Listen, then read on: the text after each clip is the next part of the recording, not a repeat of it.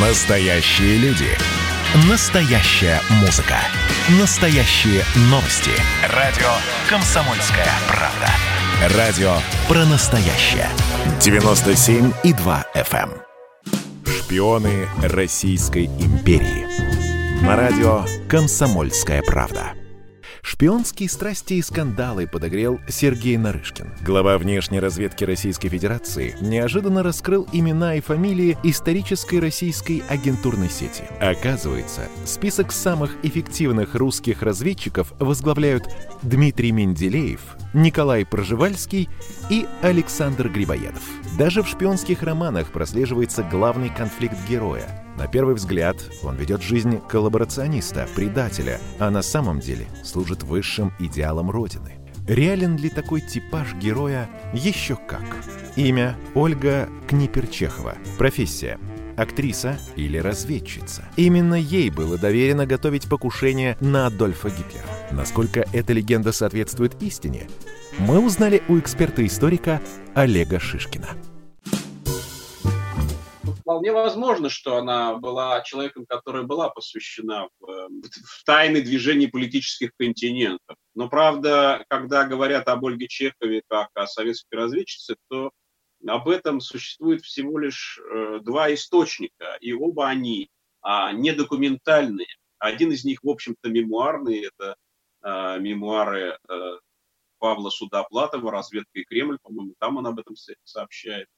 А другой источник, он также мемуарный источник, это мемуары Серго Берии, сына Берии, который, в общем, так и называется «Мой отец Лаврентий Берия». И там Серго Берия сообщает об Ольге Чеховой. Но, кроме этого, никаких документов, никаких подтверждений у нас не имеется. Хотя вот эти фигуры обе, и Судоплатов, и, конечно, Серго Бери, это, в общем-то, люди авторитетные к сожалению, Книпер Чехова сыграли не самую лучшую роль в судьбе Чехова, потому что первая Книпер Чехова, жена Антон Павловича Чехова, с которой, собственно, его отношения пришли однажды к краху, так как он э, подозревал и, и даже не подозревал, был уверен, что у них был роман со Станиславским во время репетиции «Чайки». И, и он это узнал абсолютно точно. И вторая Ольга, то, тоже Ольга Книпер тоже Чехова, которая вышла замуж за его племянника, великого актера русского и мирового Михаила Чехова, которая, в общем, тоже ушла от него и уж уходила с большим, э, что называется, конфликтом.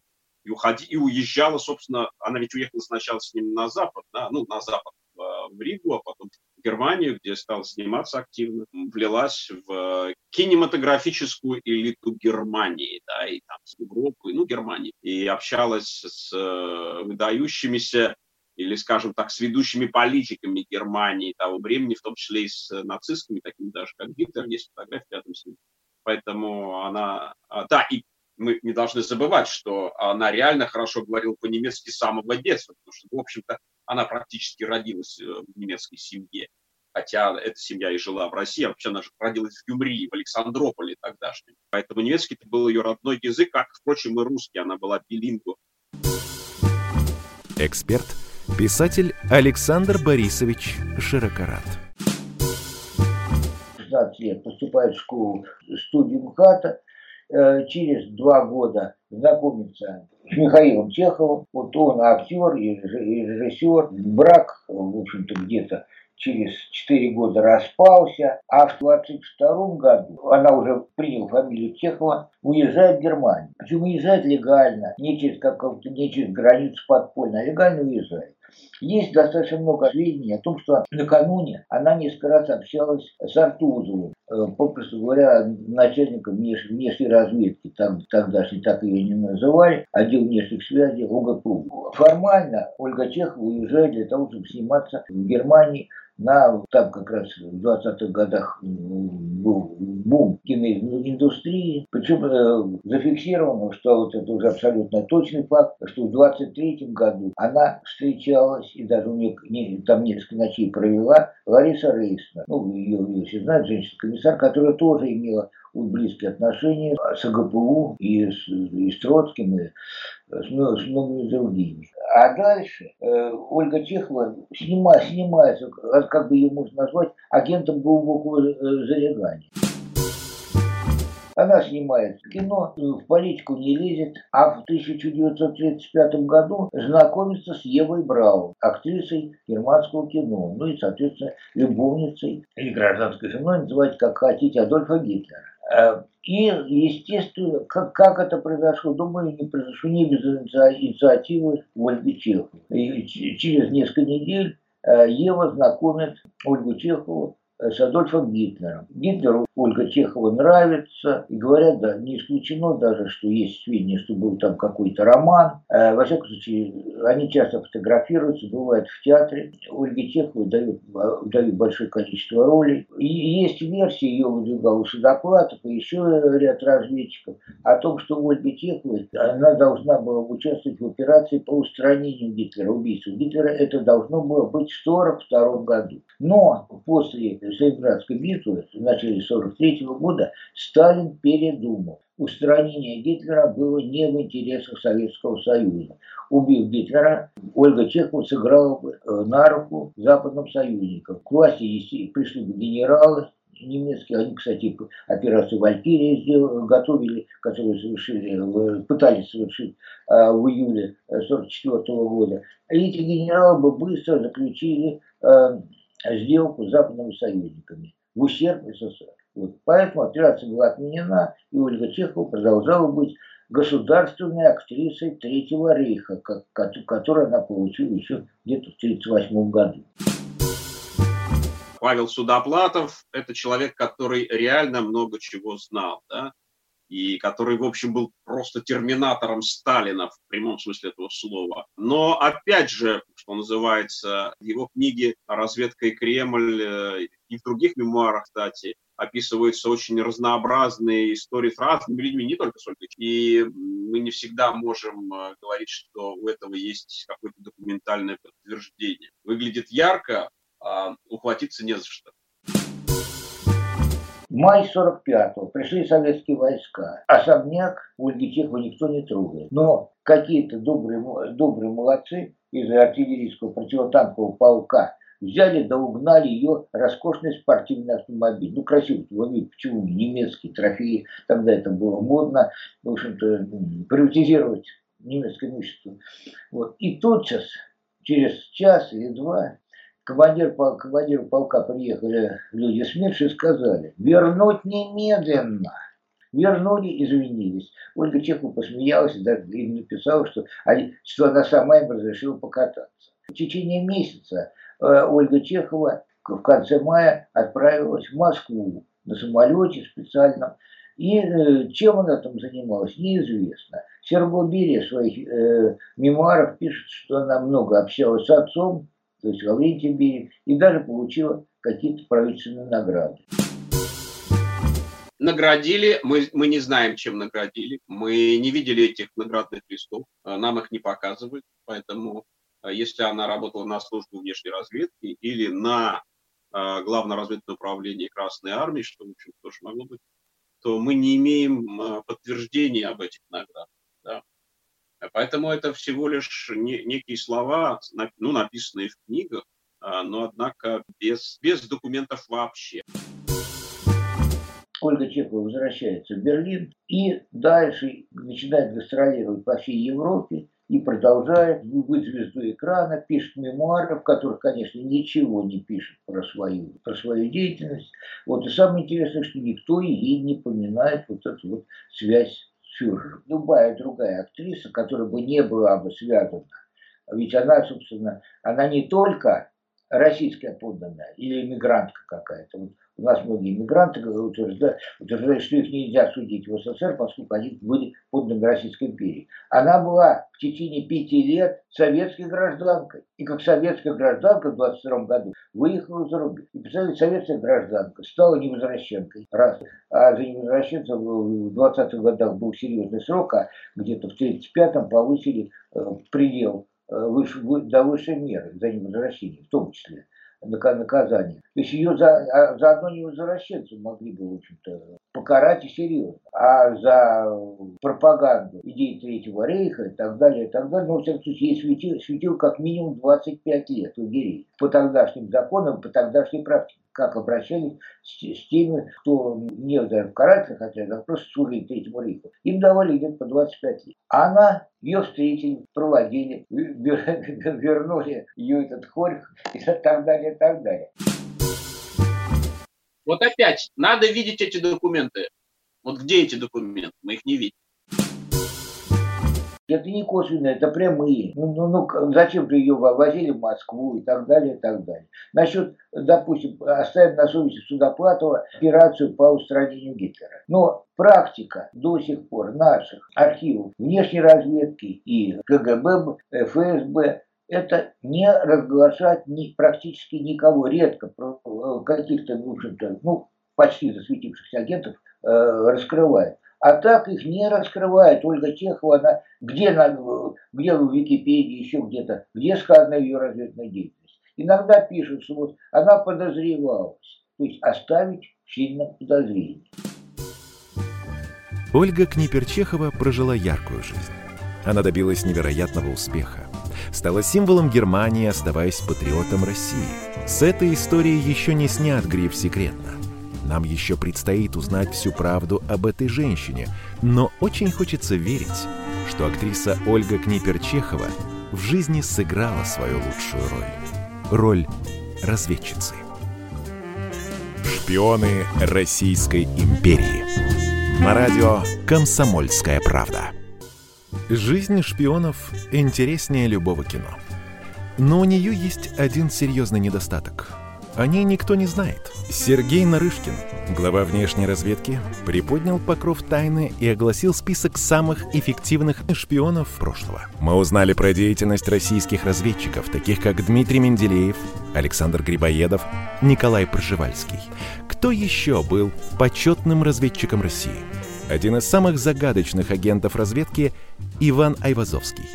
Гениальный художник, создавший сотни картин, которых главным действующим героем было море, маяки и тщательно прорисованные береговые линии.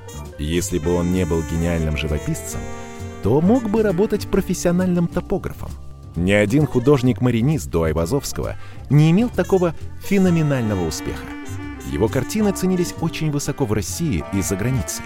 Он был владельцем не только роскошного дворца и собственной картинной галереи в Феодосии, но даже личного водопровода. Тщательно написанные пейзажи с крымской береговой линией он отправлял в Санкт-Петербург и Лондон, где картины уже ждали представители разведки. Иван Айвазовский имел и российские, и британские награды. За что? Какое отношение к разведке имел этот блистательный художник? В этой истории нам поможет разобраться эксперт, писатель Александр Борисович Широкорат. Вот, например, э, художник Айвазов. Его тоже можно с равным успехом оставить сильно подозрением. Прекрасный маринист. Он написал 7 тысяч картин. Причем э, любопытно, его подозревают, во-первых, в том, что он был британским шпионом. Вот, но это, говоря, квасные патриоты, основываясь на том, что он был, учился в Англии что у него была Юлия Гресс, жена англичанка. Он женился на ней в 1848 году. Но не надо забывать, что ее отец был штабс-доктором Черноморского флота. То есть был на англичанин на службе Черноморского флота. И жил он с 12 лет и очень плохо с, с, с этой Юлией Греф. А потом разошел в 1860 году официально удалось развести только через 17 лет. Понимаете, через 17 лет удалось развести. Так что это версия о том, что он рисовал Феодосию Досийское укрепление, что потом этим, этим пользовались англичане, она, пускай, не сильна. А вот другая версия, наиболее, мне, мне кажется, обоснованная, э, то, что Айвазовский мог и, э, как сказать, состоял ли он, подписывал ли какие-то договоры, э, получал ли какие-то гонорары за шпионскую деятельность, от главного морского штаба, не знаю, скорее всего нет. Но, во всяком случае, э, в 1844 году Айвазовский был официально назначен на должность живописца главного морского штаба 1844 а уже к концу жизни он стал действительным тайным советником второго класса, то есть выше него был только канцлер и царь. Эта должность, соответственно, полного адмирала флота, а просто так за, за это не дают. Ну, что по, потом дворянство дают в 64 году, это все ладно, но где, где и как он мог, мог шпионить? Дело в том, э, что он э, в Константинополе был э, по пять раз, и, и причем вначале был там по несколько недель, а потом месяцами жил в Константинополе. И что интересно, он рисовал проливы, он рисовал корабли. Турецкие корабли, равно как и российские, никакого секрета в те времена не представляют. Попросту внешний вид имеется в виду. Баллистика орудий и так далее, и так далее, сорта пороха, тактика использования кораблей, да, это было секретно. Но все корабли, и турецкие, и российские, и британские, они были, э, в, э, всех э, тактико-технические данные были описаны во всех справочниках мира. Пожалуйста, смотри, сколько пушек, какая длина, какова парусность, мощность машин, парусных паровых судов и так далее, и так далее. Что же было топ-секретом? Топ-секретом были береговые батареи Босфора именно береговые батареи. Ну и Дарданелл тоже. Но главным образом российский адмирал волновал Босфор. А Айвазов несколько раз дарил свои, начал с подарков э, картин турецким султанам. И четыре султана в разное время наградили его четырьмя высшими орденами Турецкой империи, а, Османской империи, тогда называли. За что? За подарки, за то, что он писал дворцы, виды турецким султаном, они э, даже вешали, вот я, я, я сам был, в летнем дворце султана, где-то там 10 лет назад, и смотрел, видел картину Айвазовскую. Штук 5 или 6 картин Айвазовскую я видел э, в морском музее Стамбула. Он шел на расхват. Десятки картин остались в Турции и, и, у, и у султана. И султан в 1874 году поручил сделать 10 видов Босфора. 10 картин больших с видом Босфора. А Иван Константинович сделал свыше 30 этих видов, которые отдал туркам. Сколько он не отдал. А вот эти вот, и, и как бы сказать, береговая линия, укрепления, все это было действительно высшим секретом турок. Турки не публиковали нигде и никогда. А с другой стороны, это безумно интересовало русских адмиралов, поскольку уже э, после Крымской войны начались разработки десантов Босфор, русского десанта Босфор. Делалось броненосцы строились с э, вдвое усиленным носовым огнем, чтобы драться в проливе Босфор. Делались даже специальную 9-дюймовую легкую мортиру, орудие, которое нигде не могло применяться, э, кроме, кроме как в боях за Босфор. Поставить его на обратных скатах, там, холмов Босфора. Делалось все. Адмирал Макаров, которого послали командовать боевого э, тогда капитана первого ранга, герой войны 77 года, в 1978 году послали команду э, малый э, стационером, буксиром фактически, Тамань, который -то был э, в распоряжении посла в Турции. А благодаря этому Макаров провел съемку пролива, выяснил, что в проливе Босфор есть два течения. И, наконец, наконец Макаров по ночам в проливе Босфор ставил мины. Правда, мины учебные с инертным боевым, боевым зарядом. Они не, не могли взорваться. Их он ставил и, и тралил. То есть это был, был план в случае захвата Босфора поставить минное заграждение. Нетрудно догадаться, какую огромную роль внесли вот эти вот картины Айвазовского, где запечатлены все виды, опять же, не пошлет же офицеров снимать карты, схемы, пляжи и так далее, и так далее, куда будет, будет высаживаться десант. А у Айвазовского это есть. Где камни, где песок, где можно высадить десант, где нельзя. Наконец, сколько пушек на каждой батарее. Э, из его картины его изумительно точны и в отношении кораблей, и в отношении я проверял а лично. Их можно даже и, и даже вот я использую в своих книгах, потому что это действительно абсолютно точные материалы по истории, э, соответственно, Черноморского флота и, и Турецкого флота. Вот. Ну, флот еще корабли неинтересно, я говорю, а вот укрепления береговые, это был самый писк И уверен, материалов нет, но я уверен, что, соответственно, офицеры и сухопутных частей э, предназначенных для десанта. А ведь, э, собственно, это не... Э, сейчас это осталось до сих пор даже, осталось почти под грифом. Но в 1895 году мне Николай II приказал отправить корабли для захвата, для захвата Константинополя. Корабли уже грузились, но против его выступил графит, собрал всех родственников царя, дяди его, и в конце концов Николая с большим трудом отговорили от э, десанта. Правда, отговорили, видимо, хорошо и вовремя, потому что иначе бы разразилась вообще мировая война, потому что все державы Европы были против захвата Константинополя России. Вот. Но факт тот, что вот я показываю, насколько это был, был сделан особый запас. Были подготовлены даже железные, железные дороги, узкоколейки лежали в Одессе и Николаеве, готовые к транспортировке э, в Босфор, чтобы там стать, даже железные дороги, и телеграфные линии. И тогда, я уже не говорю, 144 тяжелых пуш, пушки находились в Севастополе, Одессе и Николаеве, готовые к отправке для обороны Босфора. Вот, вот вам и полный адмирал Иван Константинович Айвазовский. Насколько эта легенда соответствует истине, мы узнали у эксперта-историка Олега Шишкина. Ну, в принципе, зарисовывание вот таких стратегических объектов, оно, в общем-то, бывало в истории вот таких вот специальных служб, да, потому что действительно это вообще-то важный такой момент. Но опять же, мы не знаем, мы не видели, не имеем никаких документов, кроме общих разговоров о том, что это могло быть, и что он мог быть, и что он был там в Стамбуле, и что он там вот был э, во время Крымской войны в Феодосии, и что он с кем-то там мог общаться. Э, вот у этого нету никаких других, э, кроме предположительных моментов, нет никаких документальных свидетельств мы не имеем. У шпионов отсутствует право на личную жизнь. Они настолько опережают свое время, что даже через сто лет после событий мы не можем отличить факты подлинной биографии от шпионской легенды.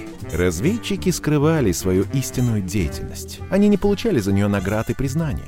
Единственным утешением этих засекреченных резидентов был факт, что они преданно служили отчизне. Пришло время узнать их имена. Один из них — Иван Айвазовский. Шпионы Российской империи. На радио «Комсомольская правда». Шпион. Джеймс Бонд или Штирлиц. В нашем сознании эти слова находятся в одном ряду. Реальные разведчики мало напоминают образ дерзких мачо в шляпах. Они невидимые, тайные, всесильные – и только иногда они получают свою порцию заслуженной славы.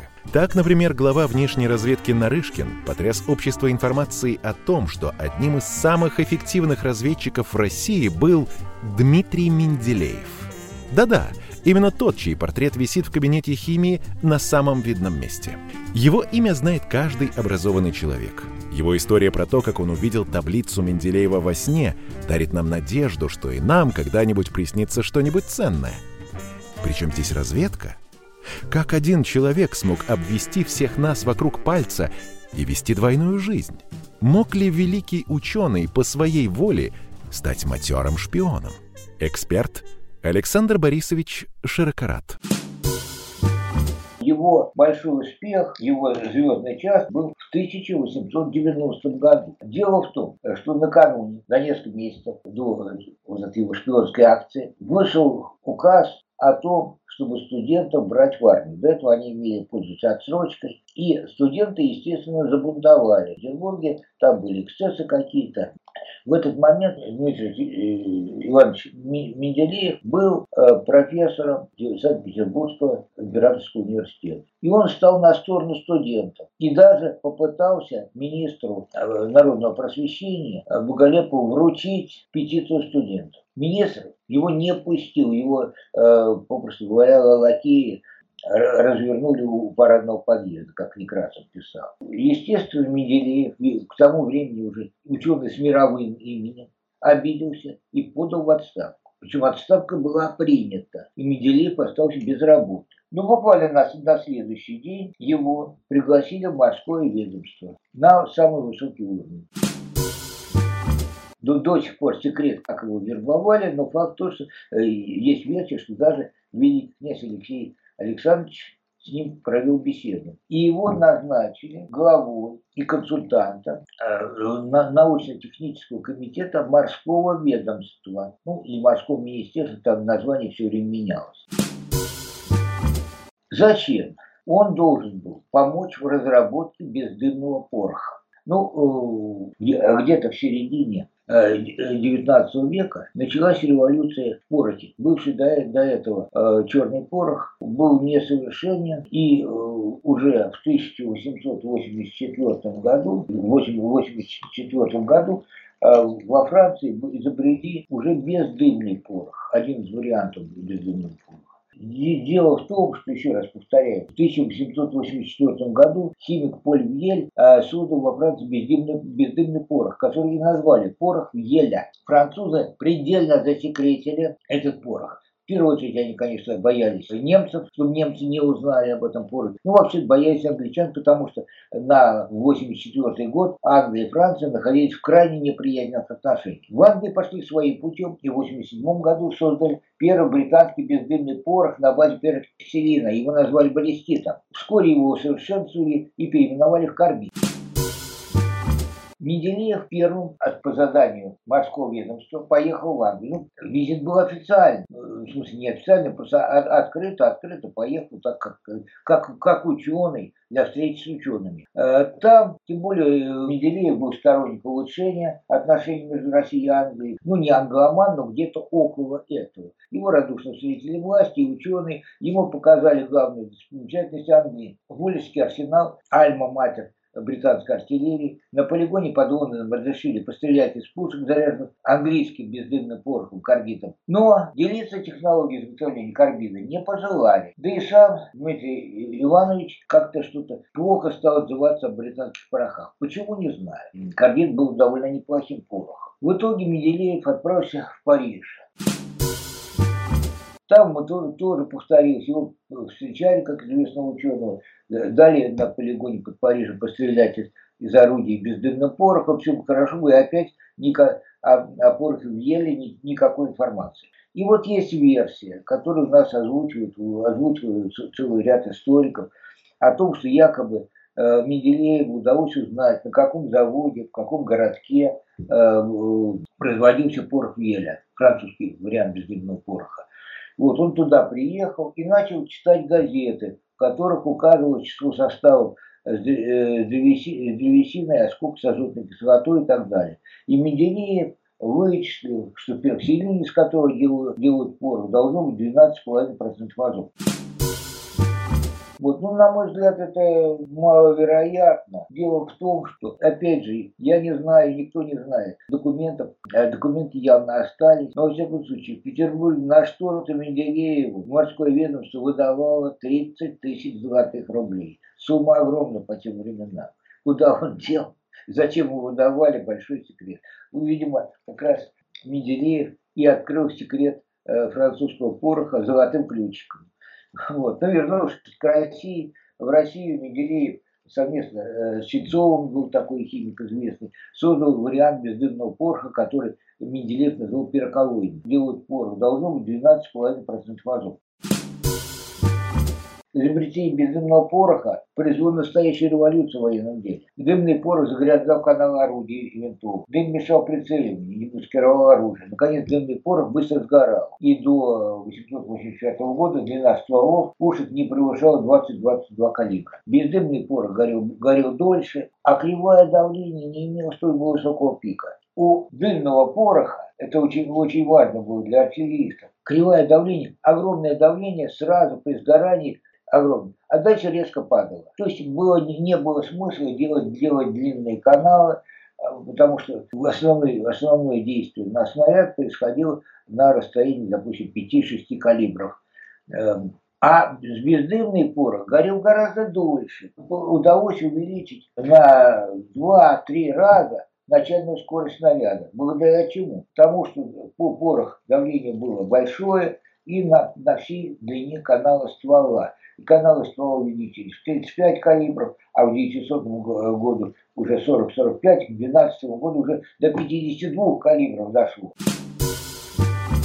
дальность стрельбы увеличить в разы. Мы пробиваемся и В первую очередь нужно было интересно для, интересно для кур. И другой вопрос, что в России у нас, несмотря на блестящий успех Менделеева, блестящий успех двойной, колоссальный успех. То, что, во-первых, достал секрет пороха у французов, улучшил его и помог запустить в массовое производство пероколодный порох. Но, увы, морской Венус с трудом переводил корабли на бездымный, бездымный порох. Вот, например, знаменитый крейсер э, «Варяг» стрелял э, в Чемульпо бездымным порохом. А стоящая рядом колонецкая вот корейцы, у которых были пушки даже э, более, более мощные, не 152, а 203 миллиметра, стрелял дымным. И практически не, огонь корейца не доставал до японских кораблей, снаряды корейца. Они где-то падали, не долетая даже двух, двух третей расстояния. Насколько эта легенда соответствует истине, мы узнали у эксперта-историка Олега Шишкина. Что касается э, Менделеева, Менделеев ведь отправился в Европу за сухими порохами, которые были необходимы России э, вооружению, необходима армия, необходима. Армию нужно было сделать более-менее современной, да. И, конечно, как один из ведущих химиков мира, как создатель таблицы, которая и до сих пор является вот таким фундаментальным, скажем, вкладом русского человека в мировую химическую науку, конечно, он собирал и данные о порохах и, и, и приехал с исчерпывающими э, своими выводами о том, как обустроено производство и пороховые заводы в э, Европе. Думаю, что это был акт патриотизма, прежде всего, с его стороны. Э, и главное, что все это пригодилось. Поэтому, когда мы говорим, а, а, как бы, а вот он был шпион, а, или вот он был разведчик, да, у нас, у нас есть такая как бы моральная разница между этими понятиями. Ну, наверное, все-таки он добывал важные сведения для своей страны. И эта страна, э, благодаря ему и благодаря этим сухим порохам, э, оказалась, ну, скажем, не, не в проигрыше очень часто в военных конфликтах, которые ей предстояли. Ну, по крайней мере, выглядела достойно на фоне других европейских держав. Но опять же, мы не знаем, мы не видели и не имеем никаких документов, кроме общих разговоров о том, что это могло быть. Шпион — это не профессия, это образ жизни – Настоящие герои-разведчики выглядят как домоседы-ученые, а на деле они великие патриоты, которые каждый день работают на обороноспособность своего государства. В глубине души каждый из них уверен, что их труд делает страну сильнее в невидимой войне глобального мирового противостояния. Хотя не утихают споры о том, был ли Менделеев разведчиком или нет, но в том, что это был русский патриот – никто не сомневается. Шпионы Российской империи. На радио «Комсомольская правда». Если мы знаем имя шпиона, значит он провалил задание. О настоящих героях разведки история молчит. Особенно приятно в этих обстоятельствах услышать имена агентов из уст главы внешней разведки России Сергея Нарышкина – он сорвал печать секретности с документов и публично огласил список самых лучших шпионов России. Среди них числится Дмитрий Менделеев, Александр Грибоедов и путешественник Николай Пржевальский. Он дал свое имя открытой им породе диких лошадей, сделал массу географических открытий, деньги на свою первую экспедицию он выиграл в карты. Но все эти подвиги меркнут перед тем, что в то же время он являлся одним из самых блестящих разведчиков России. В чем заключается метод Пржевальского? Эксперт, писатель Александр Борисович Широкорат. Интересно, что поляки говорят, что э, польская фамилия Пржевальский произошла от жаргонного слова «оборотень». Вообще, по-польски официально «оборотень» это урнавурдала, но у, них было какое-то жаргонное такое слово, и получилось, что Пржевальский в чем-то оправдал свою фамилию. В 1955 году он поступил на службу, окончил Смоленскую гимназию. В ходе польского восстания прапорщик Пржевальский в инициативном порядке предложил разведному отделу главного штаба провести вести агентурную разведку среди польских офицеров. Агентурная разведка, так я культурно сказал, а фактически провокации среди польских офицеров, чтобы, чтобы выяснять их э, отношение к восстанию и э, деятельность в ходе восстания, ну и, соответственно, стучать куда нужно. Происхождение звания польского языка помогли прапорщику блестяще выполнить задание. А уже в октябре 1967 года уже выпускник Академии э, Генерального штаба Э, штабс-капитан Николай Пржевальский отправляет первую свою экспедицию на исследование недавно присоединенной к Российской империи Уссурийского края. В ходе нее Пржевальский в инициативном порядке перешел корейскую границу и провел исследование северной части Кореи, которая была полностью закрыта для иностранцев. Естественно, в главном штабе оценили. Дальше пошли э, вторая экспедиция в Восточный Туркестан и так далее, и так далее. Вот. А в октябре 1976 года отряд уже подполковника Пржевальского отправился в третью экспедицию изучать пустынное государство Семиградия. Вот тут мне хотелось бы а, а, акцент маленький сделать. Особое внимание Пржевальский уделил озеру Лобнор. Он находился там практически полгода, даже сколько, да, да где-то полгода, с ноября 76 по конец марта 77 года. Там Пржевальский э, снимал карты, схемы, изучал природную, природную слой, гидрологию озера, обошел все озеро на лодке, а озеро большое. Растительный животный мир, там пытался изучать диких верблюдов, но они от него все время убегали. И у меня создалось впечатление, понимаете, на все остальные места он где-то ну, неделю проведет, две недели. А на Лагноре он сидел полгода. Так вот, вот у меня даже, что как бы сказать, что подполковника был дар предвидения. В середине 20 века Китай построит у озера Лабнор атомный полигон. Там в 1964 году они взорвали атом, а через три года, в 1967 году, водородную бомбу. И я уверен, что вот эти акварели и э, часть материалов, посвященных озеру Лабнор, у нас сейчас где-то, видимо, секретно. Потому что это к Лабнору китайцы после 50, третьего года никого не подпускали. Да и вообще и раньше не пускали так. И, и не хотели пускать Пржевальского. То есть Пржевальский добыл уникальные материалы по, по, по местности от, от, китайского атомного полигона. Дальше, четвертое путешествие, 77-79 год. Тибет пытался дойти до, до Алхаса, но э, китайские власти не, не, не допустили. Обратим внимание, в 70-х годов 19 века за Тибет почти не дошло, на грани войны было дело между э, Англией и Россией. Обе страны хотели взять под контроль крышу мира.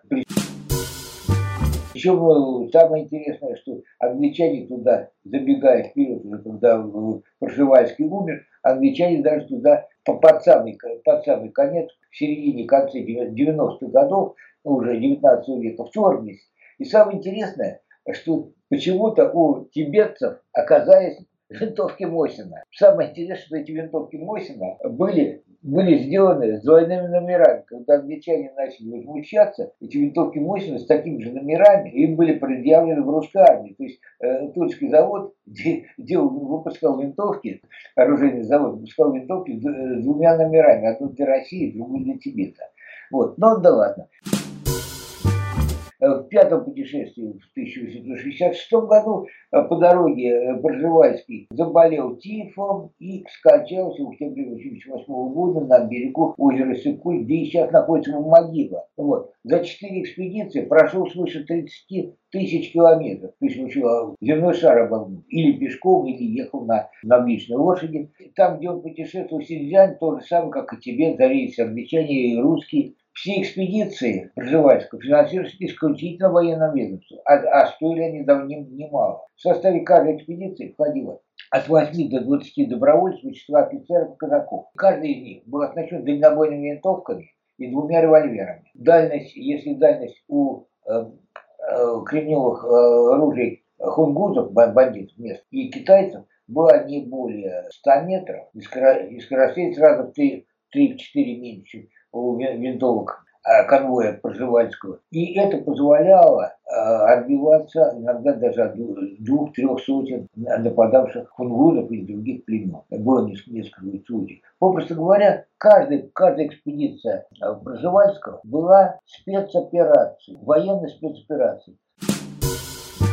Пару раз русское правительство получало разрешение из Пекина, попросту говоря, на проход экспедиции, а в большинстве случаев Пржевальский шел сам по себе. Как какая-то идет группа разведчиков, Китай категорически запрещал, например, в Тибет, в Тибет идти и так далее, и так далее. То есть, попросту говоря, это были разведгруппы спецназа, которые прошли 30 тысяч километров и четыре раза там исходили весь нынешний северо-западный Китай, доходили, доходили до Тибета. Последнее, что скажу, что э, в 1886 году Пржевальскому было присвоено звание генерал-майора. 47 лет. Генерал-майор может перечислять по пальцам. Это обычно какие-то великие князья и так далее, и так далее. А он никакой не великий князь, а сын, в общем-то, мелкого дворянчика, еще польского. Тем более, что Николай Михайлович никогда не участвовал ни в одном большом сражении. И не командовал ни одной строевой части. Даже роты не командовал. Как он мог получить генерал-майора 47 лет? Пржевальского можно назвать великим путешественником, великим ученым и великим разведчиком. Наверное, одним из самых блестящих разведчиков России. Насколько эта легенда соответствует истине, мы узнали у эксперта-историка Олега Шишкина. Пржевальский в силу того, что вообще-то он военный, да, он человек, э, которым, который, в общем, такой настоящий человек военной касты, э, который путешествовал по Дальнему Востоку изначально, а потом и по Центральной Азии. Э, скажем, его большой друг князь Кропоткин, которого мы в основном знаем как анархиста, а до этого он был также таким вот географом, военным исследователем, он его все-таки называет в большей степени охотник, который очень любил трофеи, и вот очень много привозил из этих походов трофеи. Но бывая в этих походах, как военный, как топограф, конечно, э, Проживальский составлял карты местности, а карты местности тогда э, были, наверное, самым ценным, что можно было привести из такого путешествия, потому что вот эти районы Центральной Азии, они были абсолютно неисследованными, и даже есть многие карты, которых э, тогда писалось, район абсолютно неисследованный, там действительно были белые пятна, и что там находится, было неясно. А вот Проживальскому удалось э, расчертить эти долины горных рек, какие-то ну, невероятные пустыни обозначить, найти какие-то археологические объекты и даже открыть лошадь, которая была названа его именем. Это э, лошадь Проживальского, одно из животных, которое дошло к нам со времен эпохи Плейстоцена. Но, конечно, его путешествие в это место возбуждало подозрения у китайцев, которые э, смотрели на него как на эмиссара России. Ну, наверное, они, кстати, даже были и правы. Это, конечно, при таком экспансивном поведении Пржевальского и очевидном его составлении этих карт, что можно назвать разведкой а чем должен был заниматься военный человек в то время, да, вот в его, его чинах, офицер такого высокого полета. Да, конечно, он этим занимался, я не вижу ничего плохого, он составлял карты для своей страны. Карты, правда, чужих территорий, китайские преимущественно. Антон Чехов на смерть Николая Михайловича Пржевальского написал слова, которые можно отнести именно к деятельности этого уникального человека. В наше больное время когда европейскими обществами обуяла лень, скука жизни, когда даже лучшие люди сидят сложа руки, оправдывая свою лень и свой разврат отсутствием определенной цели в жизни, подвижники нужны, как солнце. Есть, есть еще люди подвига, веры и ясно осознанной цели. А мы перефразируем слова великого поэта и посвятим их Николаю Пржевальскому. Шпион в России – больше, чем шпион.